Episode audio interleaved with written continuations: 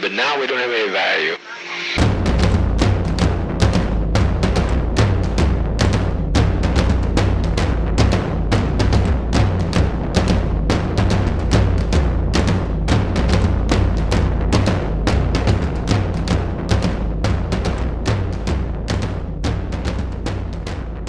So let's say, Langdon, that we were walking down the street Uh, from different directions. We were in the same city or whatever, and we just met on the street.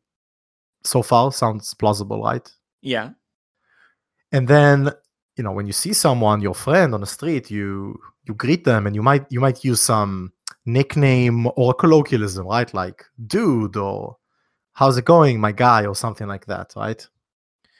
What can if I yeah. What if I were to like run into you and then call you a cacogen? What what would you what would you think I was telling you? What would you Oh. think that word? Well, it sounds like you called me a cuck, which would be a weird uh, Yeah. way to greet me. It would make me mad, probably. Hey, hey, cuck. I should Right? stop doing that. Yeah. yeah. Sup, cucks. Sup. Uh, but then you'd realize I'm not saying cucks. I'm saying cacogen. yeah. At some point, I'd realize. Uh, I'd realize that wasn't the word, but I would get. I think I'd still be grumpy, but in a different way because it's like, are you trying to trick me? Like, are you trying to throw? You know, maybe Hmm, I'd look the word spell. up, but you know, yeah. Yeah. So now let's let's say that we're one million years into the future in maybe Rio de Janeiro, maybe, and we're kind of like a far human civilization, and we met again just on the street. There are still streets in this scenario, and I say, "Hey, cacogen, what would what would you think I was calling you then?" Uh, probably some sort of future word for dude. so, would you believe I'm calling you an alien?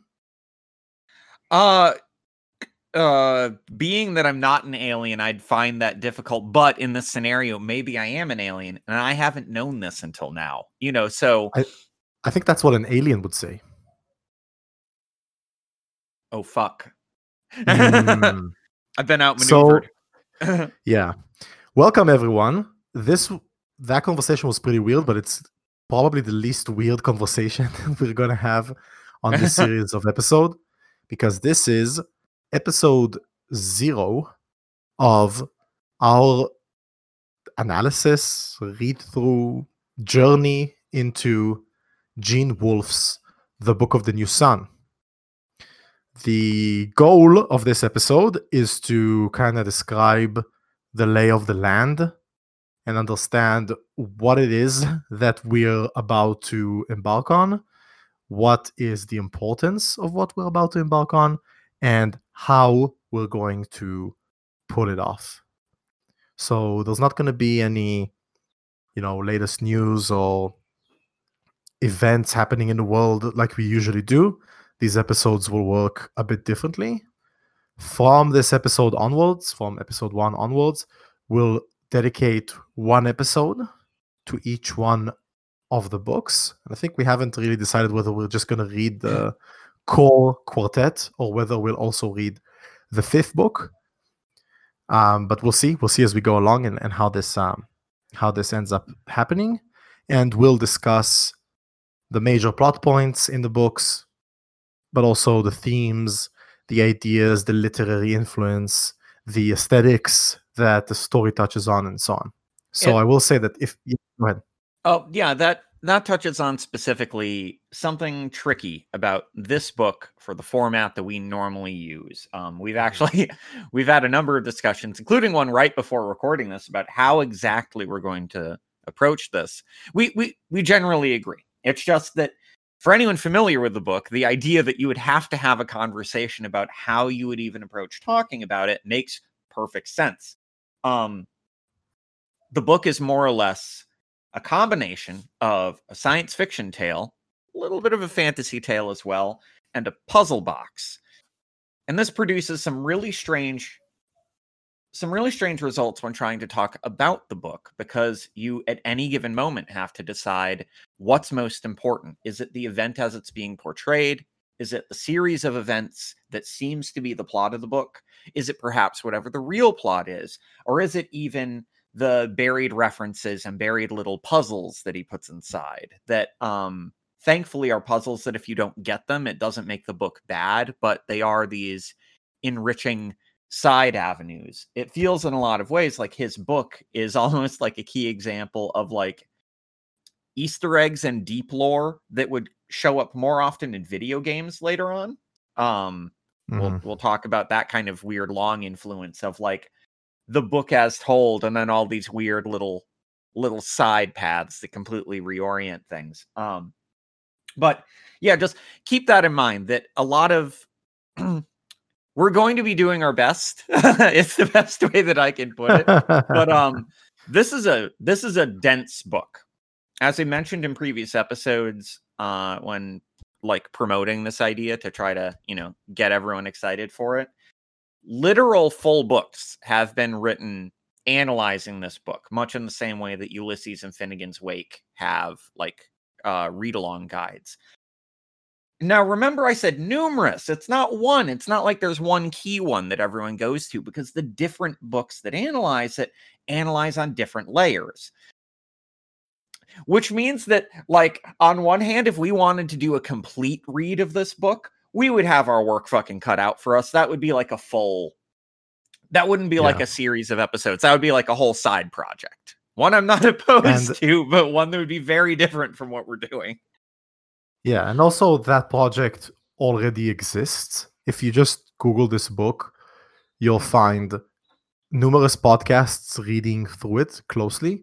And also, there's a very active community online, both centered around um, R. Gene Wolfe on Reddit, and also a website called Ultan's Library, which is a reference to um, a librarian in the book, with tons of articles on some of the puzzles, but also the influences and the illusions that Gene Wolfe um, makes in his book. So that already exists, like this very close read through.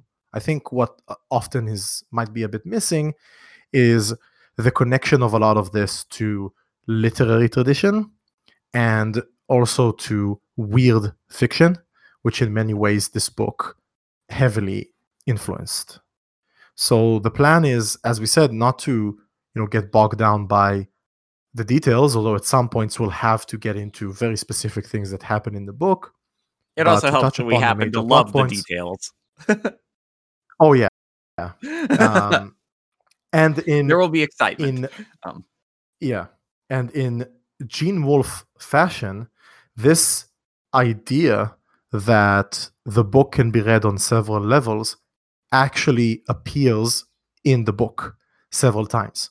Um, the main character which we'll get into in a second tells you stories many times and explicitly says there are multiple ways to understand this story that i'm telling you and he gives you examples the main one or the main one in the in the first book which will allow us to start talking about the book itself is when severian the main character recalls a story that he read in his brown book which we'll get to about one of the past autarchs that are the rulers of the world or state if you want that severian is in.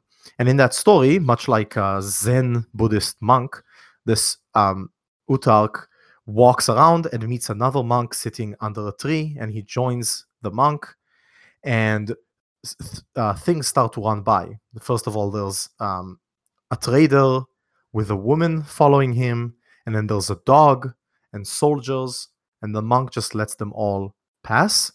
But once the dog passes, the Autarch gets up and runs after it. And Severian says there are many ways to read this story first you can say that the monk was wiser because he didn't let the world affect him.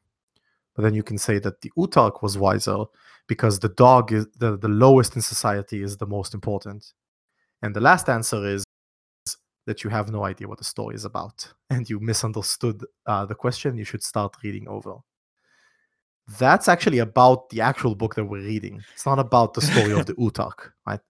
It's gene wolfe telling you you can read the story multiple times, but you will never figure out what I actually meant, which is something uh, that keeps recurring through the book. A a fun thing about that structural component, and one that makes this book so compelling to us. I'm about to say his name. Are you ready? Is how deeply Deleuzian the structure is. Um, so in a normal kind of uh, yeah, I, it it has to happen once every episode. This is this is our guarantee. Um, just happens. Yeah. Um, so where for a normal book you have, or let's say a hypothetical normal book, you have just the plot. You're just analyzing the events, how they make you feel, and you know there's many shades to that, obviously, but it's still one trunk. Then for maybe another kind of book, you have the plot and the subtext. But even our language there builds a verticality. The plot sits on top, the subtext sits below. You know, you have the iceberg metaphor from from Hemingway, and this, in many ways, again to nod towards Deleuze, is a kind of inverted uh, arborescent structure. You have the seed, you have you know the trunk and the structure that builds downward. You have you know, the branches. It's a tree in reverse. Now, what's funny about this book and about Gene Wolfe in general, actually, this isn't even just specific to this book, is how much he writes in a way that, at first glance, given the way that we were talking about it, it almost seems like you can dig infinitely far down and find something. But I want you to think about that metaphor structure for a second. Digging infinitely far down. That implies that there is a top, there is a vertical structure, Maybe there's a bottom, maybe there isn't. That's not quite how this book works, as as evidenced by that little um uh by the little section plucked from the book that uh that Eden just uh read out. Um you might think then, okay, well, what's the next most logical structure? Maybe it's a wheel, like the bottom leads you back to the top. And so there's not necessarily a real top or bottom. They're all equally the top or the bottom. This also doesn't quite perfectly fit um, because uh, of reasons we'll get into, um, but it's closer. A better way to think of it is quite simply the thing that we keep bringing up from Deleuze a lot. It it functions like a rhizome. Each of these little bubbles matter. They're not they're not tricks. Even even when he's not telling you the full truth, it's not like there isn't a story on the plot level. There is. And if you dig deeper into the allegories, and like what is the actual events or what is the actual setting there's something real there too. If you dig into the references like to our world there's something there too. If you dig into the puzzles there's something there too. Um this is i think more of a categorical reason why we're not going to be doing a super close read because the book explodes in size once you do that like like exponentially so. It's crazy. Um but again as captured in the little the little bit that Eden read from that excerpt from the Brown book. The point isn't which one is the true read, it's that these all just sort of sit there. Um which hopefully is also so, freeing if if you've never read this before, hopefully that's a freeing statement that you're not reading it wrong. Yeah. If you don't get something, you're not reading it right if you get more stuff than other people. These are all just readings yeah. of the book. So, so two things before we get into the meat of things. One, I think the other philosophical metaphor or structure that is important here is the eternal recurrence. You know, oh, yeah. Nietzsche's idea of time repeating, because that's literally what happens in the book. and I cannot stress this enough, and we'll get to it in a sec. This book is about time travel in in a in a way. It's about a, a lot of things. Uh, it's about souls that are cool and how awesome it is to walk in nature and about torture and power. But it's also very much about time travel and the idea of loops and weird loops. That is, a loop that kind of like the tree or the non-existence of the tree doesn't you don't start from A and then you go through B and you loop back towards A. You start from A, then you go to B, and then a version of you loops back to A, but another version of you loops back to C or A one, A, a prime, asterisk, A prime. Yeah, exactly. Um, so that's something that's very important to remember. And the second thing, before we get into the details of what we're gonna do, is that the best advice that I found online on how to read this book is to read it slowly and with attention but not too slow. that you start to lose the pace of the book. So you should pay attention to details and you should ask questions and you should go back and reread things, but also don't obsess over every single detail because then you lose the aesthetic level, which is also very good. This book is like trying to see something out of the corner of your eye. Right? If you ignore it too much, then it drops off your peripheral vision. And if you focus on it, you end up seeing just one facet of it. So it's kind of like this reflexive preparedness that you just let it flow and things will start to come to you and some things won't but then you'll read the book again in five years and more will come to you and probably again and again after that and things will start will continue to appear or you'll just read it once and put it aside. That's also okay. It works on all of these levels. Okay so who is gene wolfe? Gene wolfe was born in 1931 in america and he was extremely influential on science fiction kind of in all of its eras. He kind of like clipped the end of the golden era wasn't in the in the th- firmly in the golden era but also had some communications with authors from that era. Um, but he was also a part of many different magazines and organizations to do with science fiction and has won i don't know if he's won the most awards but he's won a lot of awards including several nebulas several hugos and so on. As far as influences go and how he is tied into science fiction, the main influence on him is Jack Vance's Dying Earth, who we've already mentioned, right? And as we said, he's he's an asshole. His books are extremely sexist. He uses um, rape as a as a story point multiple times. Deeply and by racist. the way, so does yeah, and also racist, super racist. Gene Wolfe also uses um, sexual assault. And there's a lot of sexism in his books. But then there's also a lot of very progressive ideas, and women play a big role in, in the plot. And some of them are, you know, empowered and have agency and so on. But then there are also very sexist um, moments in his writing.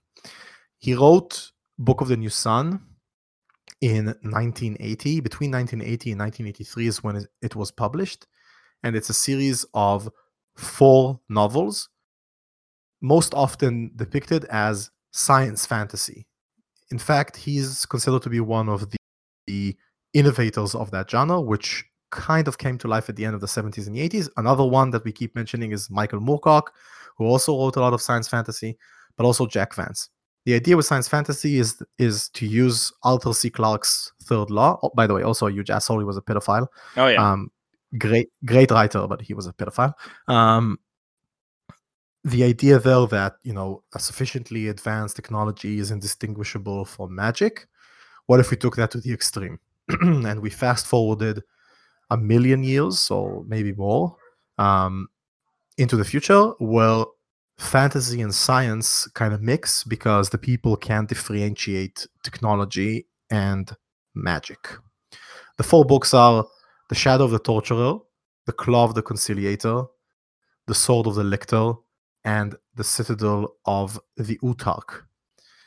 Those are the four main books of the series. They are followed I think by so. yeah. Oh, uh, one brief note. We uh, there, there's one additional influence on Wolfe that you will feel very heavily throughout the entire thing, and that's Borges.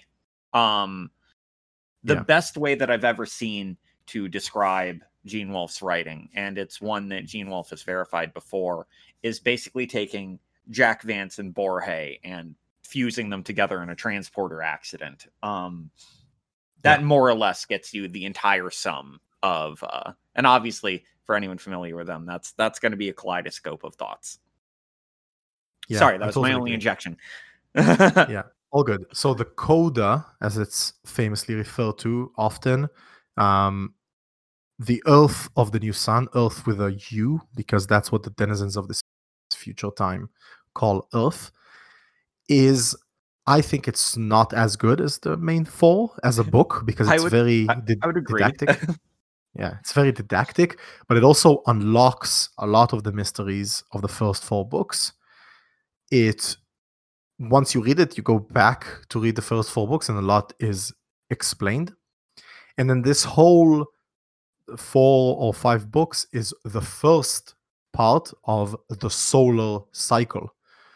After that, there's another sub series called The Book of the Long Sun and then The Book of the Short Sun, which um, the first one is four volumes and the second one is three volumes. And together they are considered the entire cycle. Long Sun was also nominated for Nebula Awards, two of them. And Short Sun is also incredible. It's also very weird. And in fact, we could have done a reading of either one of those and had enough to to go on. So it, it's it's massive in scope. You'll find So if you uh, yeah. you'll you'll find if you talk to anyone who's really familiar with Wolfe that um those sections become highly contentious. They are about as contentious as uh the further Dune books. Not counting the Brian Herbert ones, everyone hates those. Um, rightly so. Um, but talking about the the six books of the primary Dune cycle, there are going to be people who swear by only Dune, Dune and Dune only. Um, I'm as close to one of those as you can get for this. Book of the New Sun, I think, far surpasses all the stuff that comes after. Then there's people who want um up to the end of the first like cycle of Dune. That would be basically up to Earth of the New Sun in this case. So only one additional book. Um, you'll find people who love and adore Long Sun and Short Sun. You'll find people who think they're terrible. You'll um, and again, can't emphasize enough ultimately that's fine he separated them out the way that he did partly on purpose there is there is a conscious level of the book of the new sun are these four books if you only read these four you're going to get something different but not subordinate to the read that involves earth of the new sun if you read up to earth of the Mhm. new sun you're going to get something different but not subordinate to that which involves book of the long sun so that's another thing that i think because I was talking to my brother about this. A lot of people get scared away from things like this because they'll see, you know, umpteen number of books and oh my god, I don't want to have to commit to. You really don't. He he structures it well enough so that at any given breakage point, like I wouldn't read the first three books of Book of the New Sun and then stop, but if you read the four, that's an okay stopping point. Earth is an okay stopping point, et cetera, et cetera. Um, Yeah. So I totally agree. By the way, except for the Dune stuff, I really like the the sequels. Um, like the- well, no, I- I Herbert li- stuff. I was about to say I like the sequels as well. I thought you were about to say that you like the Brian Herbert stuff, and I was about to say like Eden, this whole episode's changed. We're gonna have to kill each other, but no, we don't. Yeah. Yeah. No. No. No. No, you get a big worm so- dude. But yeah, whatever. Yeah. So, so now that we've introduced Gene and the books themselves, I kind of want to take us through the six W's, the six W questions to introduce the books themselves, and then we'll wrap and we can go to episode one. So, first W, and I structured it however I want. I know there's like an official order, but I did it in how it makes sense, is what? So we know that we're going to talk about the Book of the New Sun, but what is the Book of the New Sun about? So this book takes place, it's never really quite spelled out, but probably over a million years um, in the future when the earth has been rebuilt and re- reforged and terraformed many times. For example, the moon is green because it's covered with forests.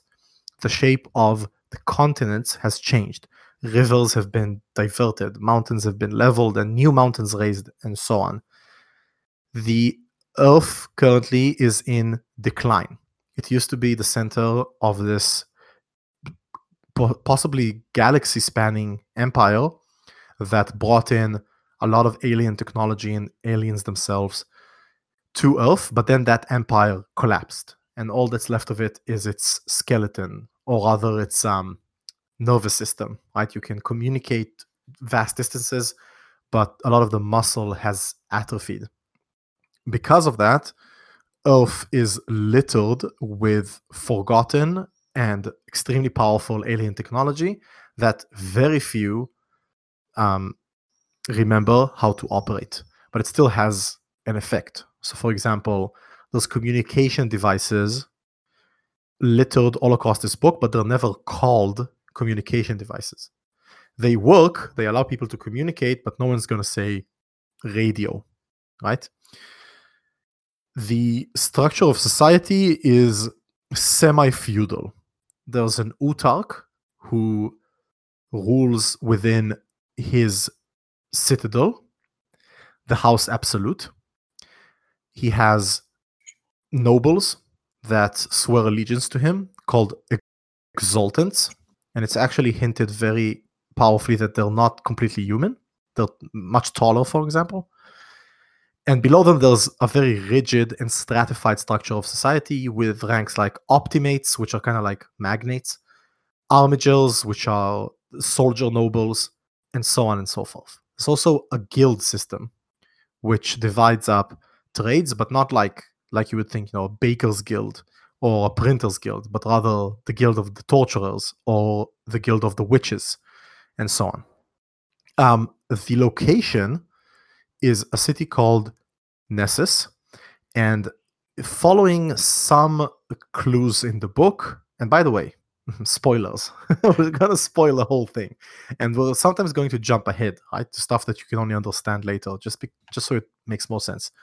So, in the middle of the first book, we get the location of the city of Nessus, and it's south of the equator, but not far from the equator. It's nestled on a massive river, which um, Gyoll, which its delta goes out to sea, and it's in thick forests all around it.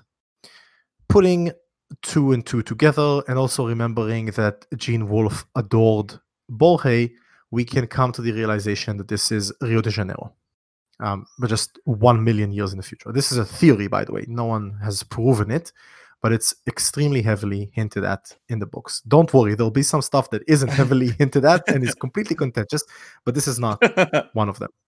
The last thing, which is very important, um, there are two sources of political unrest in this society. One is a war in the north with a mysterious and unknowable enemy.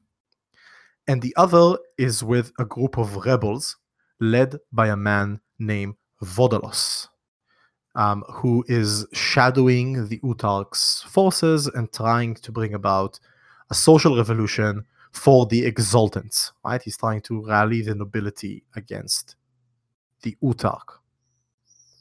So that's the what of things. I had to Do bite my wanna- tongue so hard. Oh my god. Oh, oh, I know, I know, I know, I know. I had to skip like a minute. the whole time I was like, and what's interesting, and I'm like, no, Langton, don't do it. Um, Yeah. Oh, we God. want this Uh, episode to be relatively short, right? So, yeah. oh, um, okay, so let's do who. um. Let's do who. So, uh, how how best to? Mm, all right. So, I know exactly how to start this thought. So, the main character is someone named Severian. Severian is quite simply a member of the Torturers Guild, and for the vast majority of the story, this is all you really need to know. Things will be changing about your perception of him. Things will be changing about your understanding of how old he is, how many times he's lived. Is this really Severian? All you need to hold on to is Severian is talking, and Severian is a member of the Torturers Guild. These things are immutable. These things are not ever untrue. Um, Yeah. that statement, I think, folds out to cover basically the other main characters as well. That thought of you will be given something to hang your hat on with all of the characters. A lot of things around those uh, few elements will change. And the deeper you read, even just the longer you read, even just following the plot, you'll get a lot of deceptions, a lot of double crosses. There's like any number of great uh, stories, you know, you get the Count of Monte Cristo influence coming in here of like multiple identities. That very much plays a huge part in basically every single major and minor character. There are very few characters in this book that have a static identity. Um, Yeah. So, one thing about Severian, in addition to what you just said, two things. three things. Sorry. One, Try not to say the whole book. He's a This is fucking exactly asshole. what I was running Yeah, yeah. into. no, no, no, totally, totally. One, he's an asshole. Oh yeah. I hate him. He's Yeah, he's a bitch. I- I, he sucks. He sucks so much. he sucks. He's so he sucks to the characters in the book. Like he does really bad things to them, and he doesn't care. He might be like a psychopath, right? Like he doesn't have any idea of good versus evil. Sociopath, sorry. Um, he and he also does bad things to you, the reader. Like he's condescending and he thinks you're stupid, and he doesn't want to tell you the whole truth. And that's the second thing about Severian. Severian lies constantly. He is always lying. Now, when I say lying, nothing that he says is the opposite of what he says. Like Langdon said, there's always something to hang your hat on. So, if, for example, he says, This is a dog, then that's a dog. But if he says, I don't know where that dog came from, he's probably lying to you or not telling you the whole truth. In fact, one of the basic acts of reading this book is figuring out when Severian is lying and when he's telling you the truth. Uh, Third this ultimately beca- th- this ultimately becomes the big engine of of reading and rereading the book. Um Yeah. Yeah, it's at moments where uh you'll the shortest snapshot. In the second chapter, we'll get to this later. He says some stuff. I literally got up to about 12 pages of notes and then stopped. Not everyone has to do that, but that's the level of like this motherfucker is lying um that you will encounter with Severian. Yeah. So the third thing is, as stated in the beginning of the book, Severian has a perfect memory. Now, this is true. Severian Mhm. does not forget, which is why when he says in the book to another character or to you, I have forgotten, he's lying to you. Okay? If he wants to remember something, unless he was knocked unconscious, there's all sorts of caveats, right? But basically, he cannot forget. So there are points in the book when there's a big question that you want answered, and he'll tell you, but I don't remember the explanation. He's lying. But he does have perfect memory. So when he describes something and he says, This is what happened, that's probably what happened.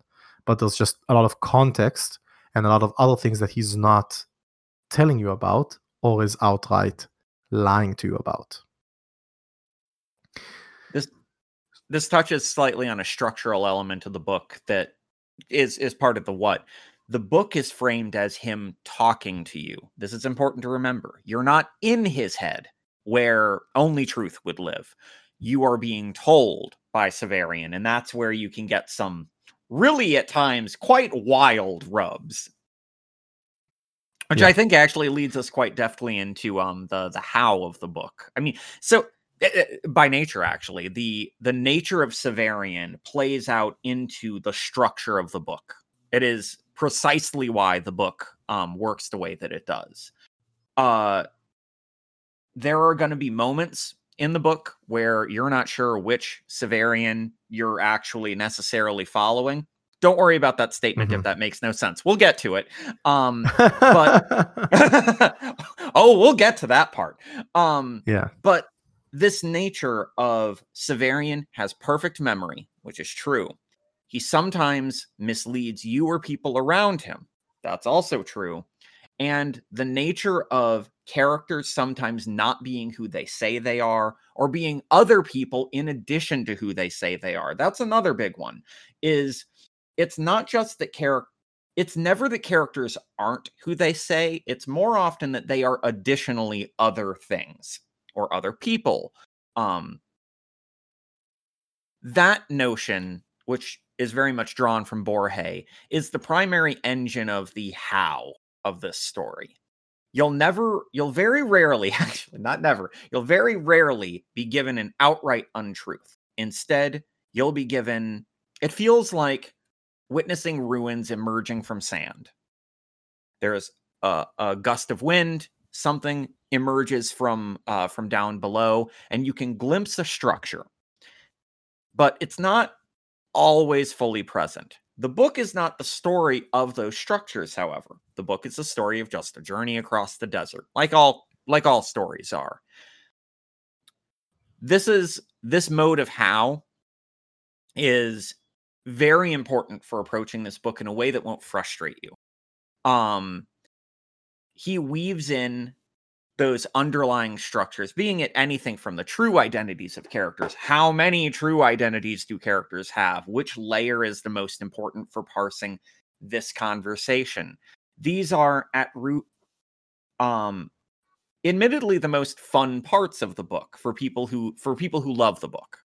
Um when you get together with people who have read and loved this book, very rarely do you talk about the overarching plot to unseat the autarch that's not really a spoiler. You can just sort of assume, oh, you have a torturer, you have a you have a an autocrat. Okay, I can. I've read one book. I know how that goes. I literally forget that that's the plot most of the time. Instead, you tend to get enraptured and focus on again precisely the the how the how of this book. Like how is it unfolding? Why is it structured the way that it is? Um but it takes it takes lots of turns is how i would describe it.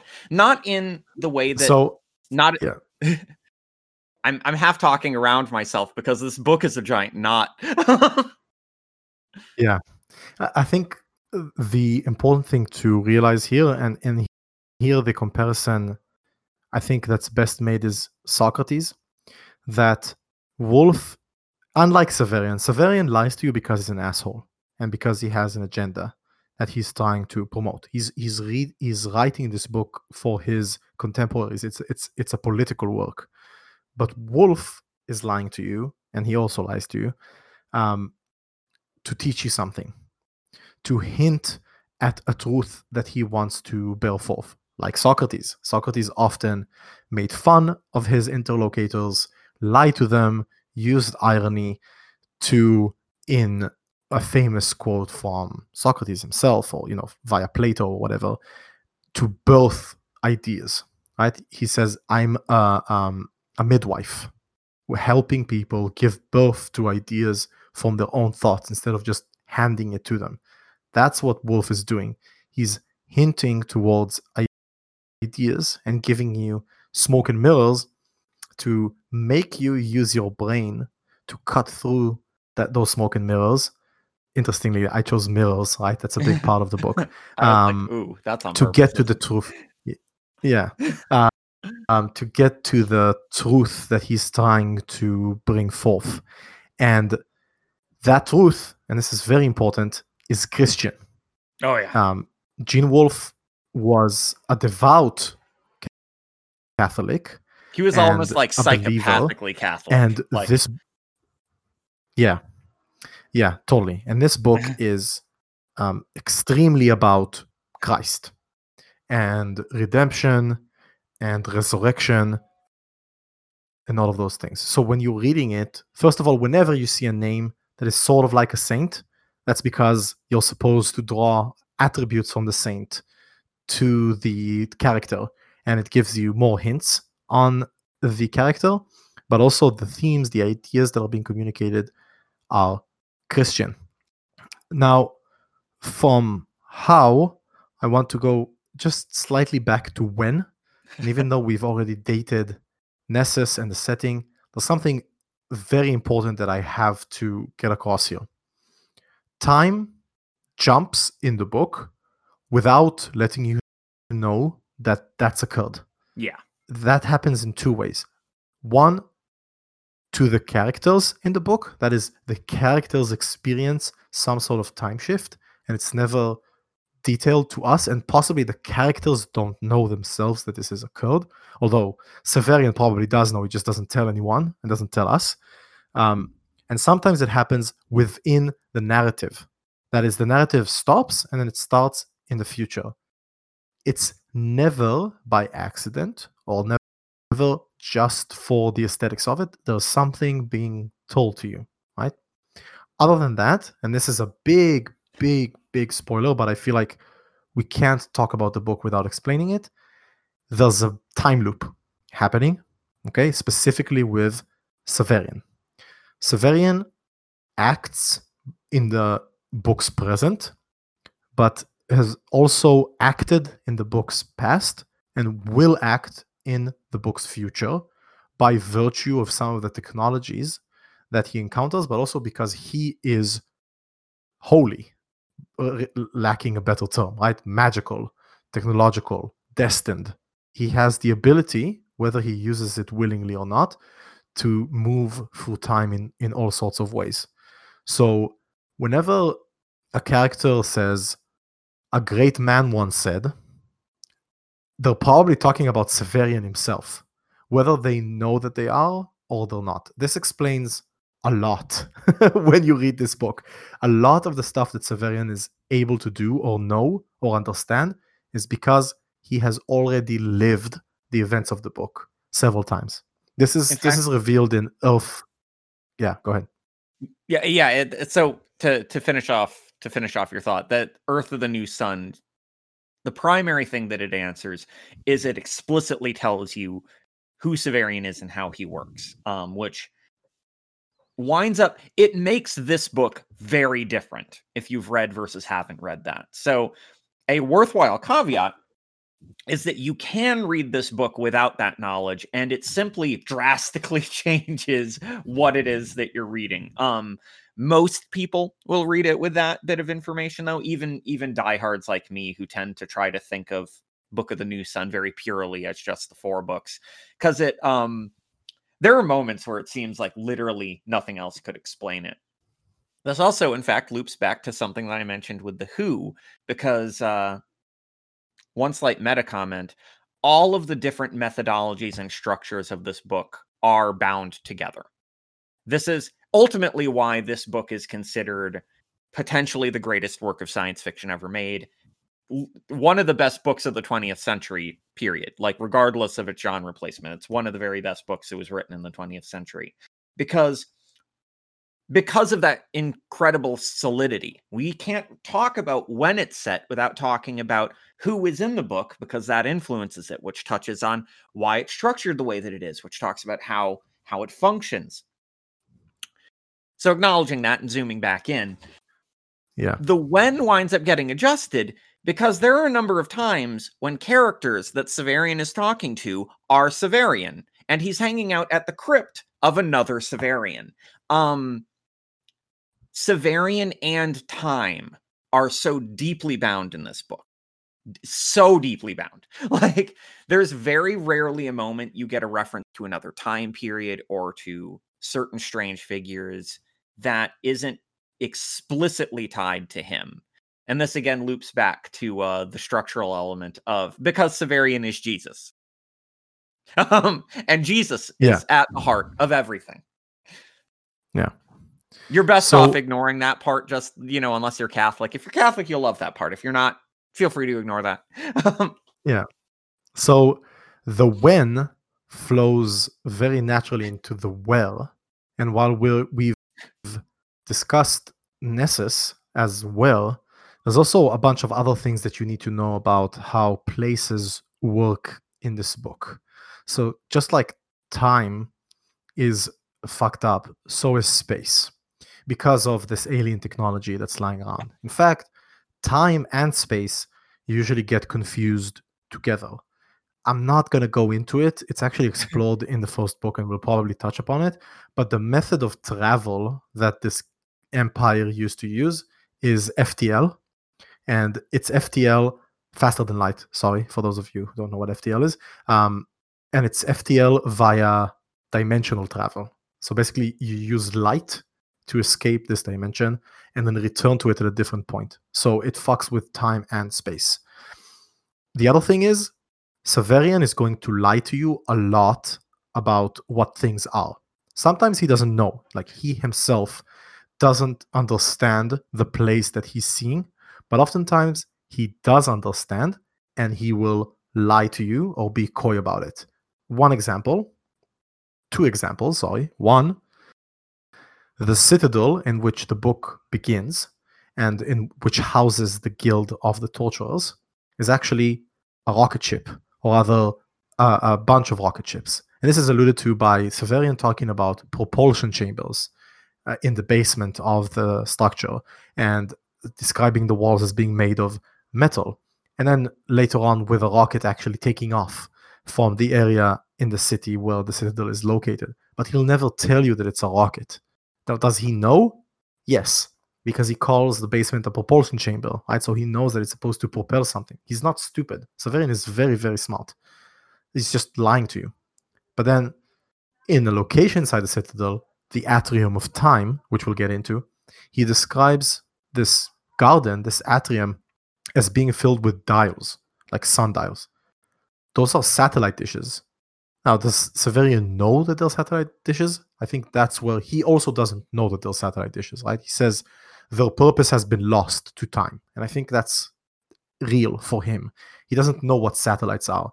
So he's very clever on one hand, but he's also lost a lot of what we considered obvious knowledge. And um, he'll describe it as best as he can, but it oftentimes will have to piece together what a place means and what it does. One last thing on place Severian grew up sheltered. He grew up as a foundling by the Guild of Torturers, and the Guild of Torturers is, and this is where we start to get crazy, right? Um, depending on who you speak to, is either a relic of uh, a fallen social order or literally in the past, right? But whichever one is true, um, Severian doesn't know a lot of things that are common in the world right? And he asks a lot of questions like a child. You should be thinking about truth from the mouth of babes, right? Um, those who are ignorant can know the truth more readily, and so on.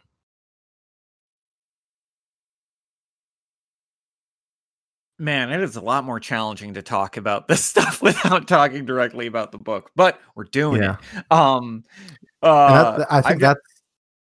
Yeah, go ahead. Uh, I I'm just I'm I'm I'm flabbergasted at again this is more of a meta commentary at at how again just the the solidity of the book um that every little component is tied up in every single other component um in that perfect Deleuzian way there's no top or bottom this all just it's it's one big thing um yeah. which which in a way actually touches on the, the last little bit that we wanted to talk yeah. about with this book, which is the whole why did he make it? Why did he make it the way that he did? Why do we read it? Why do people like it? Um, and it it at root is that component um, that on his end it seems eh, he has other work that explores um, Christian allegory, so that, that certainly isn't the only uh, driving factor. On some level, the driving factor has to be that this is his peak literary accomplishment. As and potentially one of the peak literary accomplishments of all of science fiction.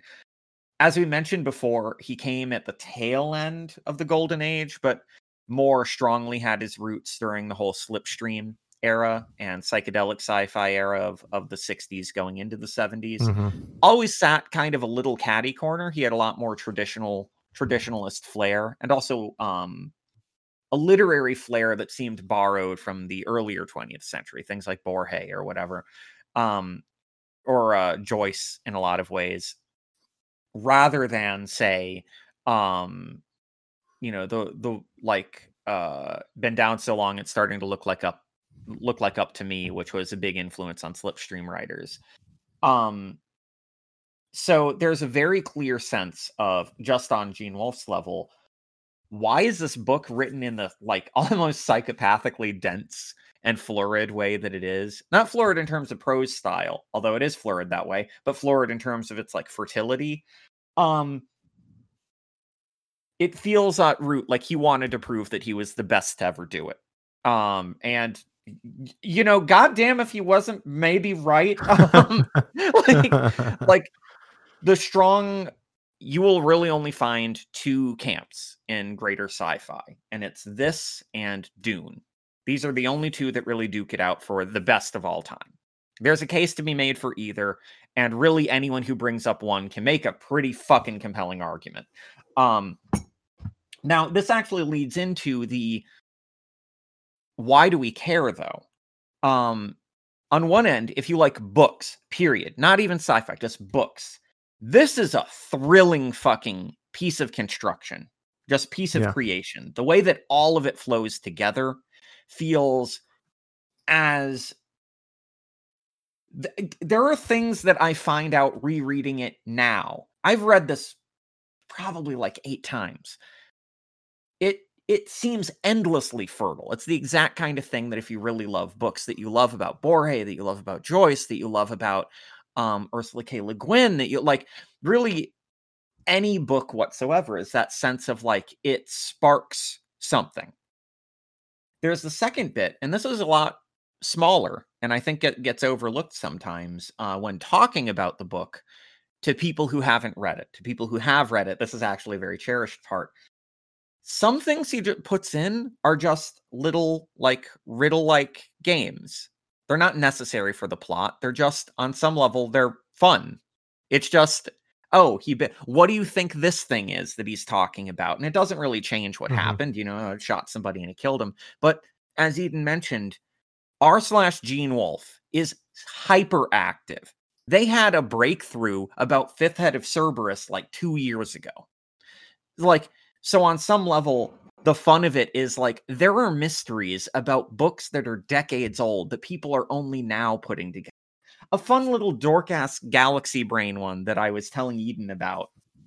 Um, so in Fifth Head of Cerberus, which is not related to, which is maybe related to this, but don't worry.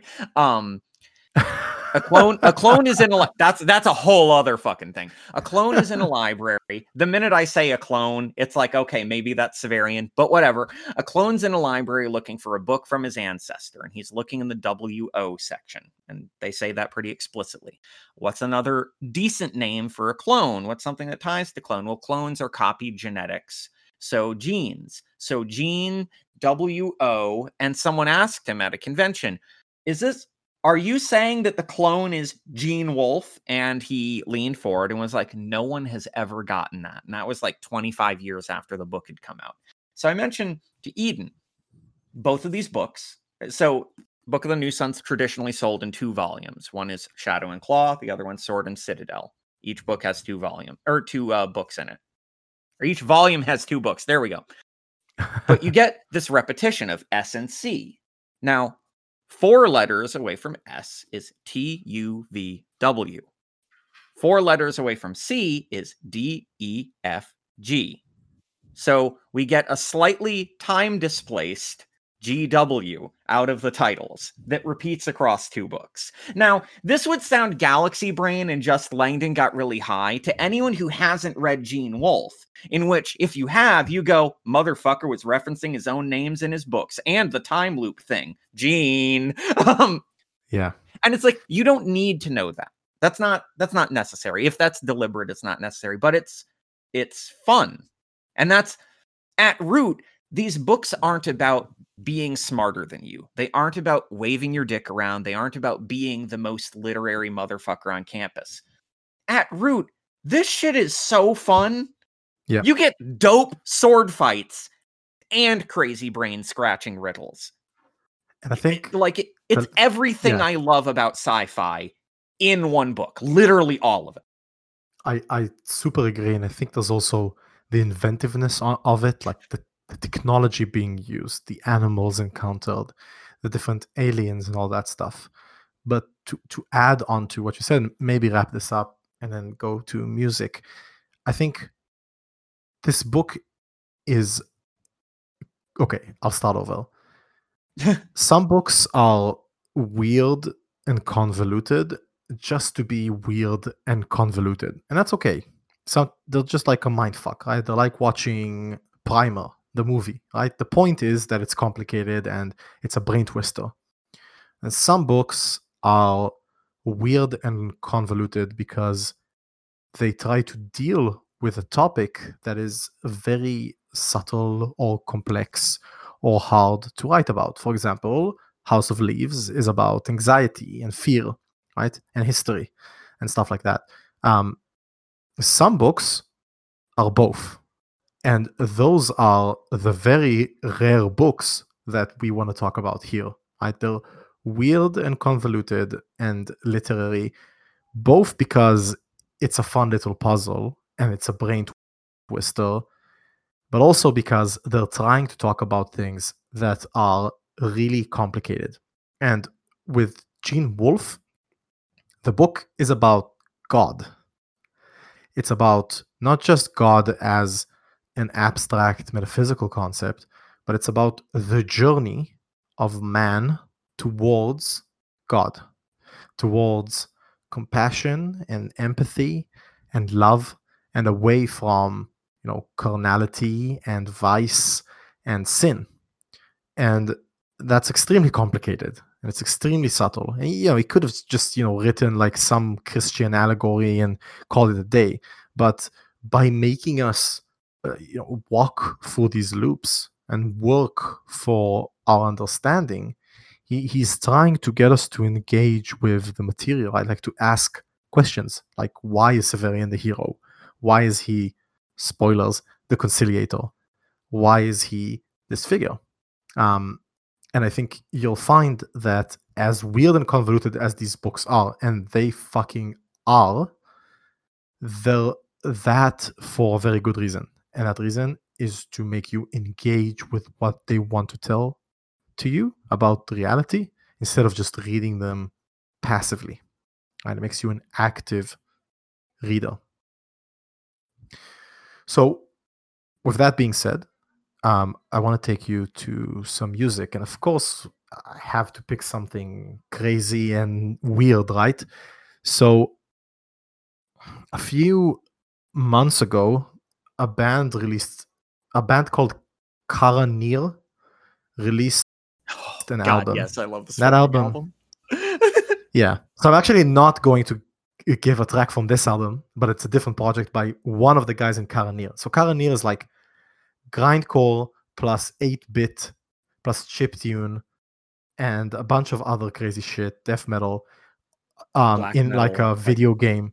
Yeah, a lot of stuff in this like video game uh setting that the well, they're only in a video game setting now due to an evil entity that yeah they're oh god i love that band. Sorry. I could nerd out about them forever. I love them Yeah, so one half of Karanir went and made a solo project, specifically Gary, called Gone Mage. And it has released its first album, I hope not the only one, uh, actually yesterday, uh, Friday, May the 7th. And this is like the chilled out and yet still very heavy sibling of Karanir's album. So it emphasizes the electronic stuff, it gives them more room inside the composition, but it can also be very, very grindcore and death metal. And it rules. And black metal, of course. It absolutely rules. The cover is amazing. The music is great. I already ordered the shirt because it looks sick. And these guys are really people to watch, right? Both Karanir and Gone Mage. Really interesting stuff being done with this meld of electronic music and, and heavier stuff. Um, the album is called Mystical Extraction, and I urge you to check it out in full. Langdon, any last thoughts here?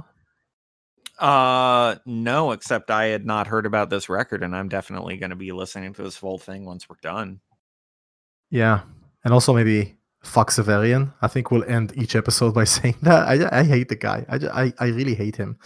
Um, i admire that- him but in a in a hateful way if that makes sense totally makes sense. Yeah. Okay, so this is um, The Gullying and the Purple Hoax by Gone Mage. See you next time.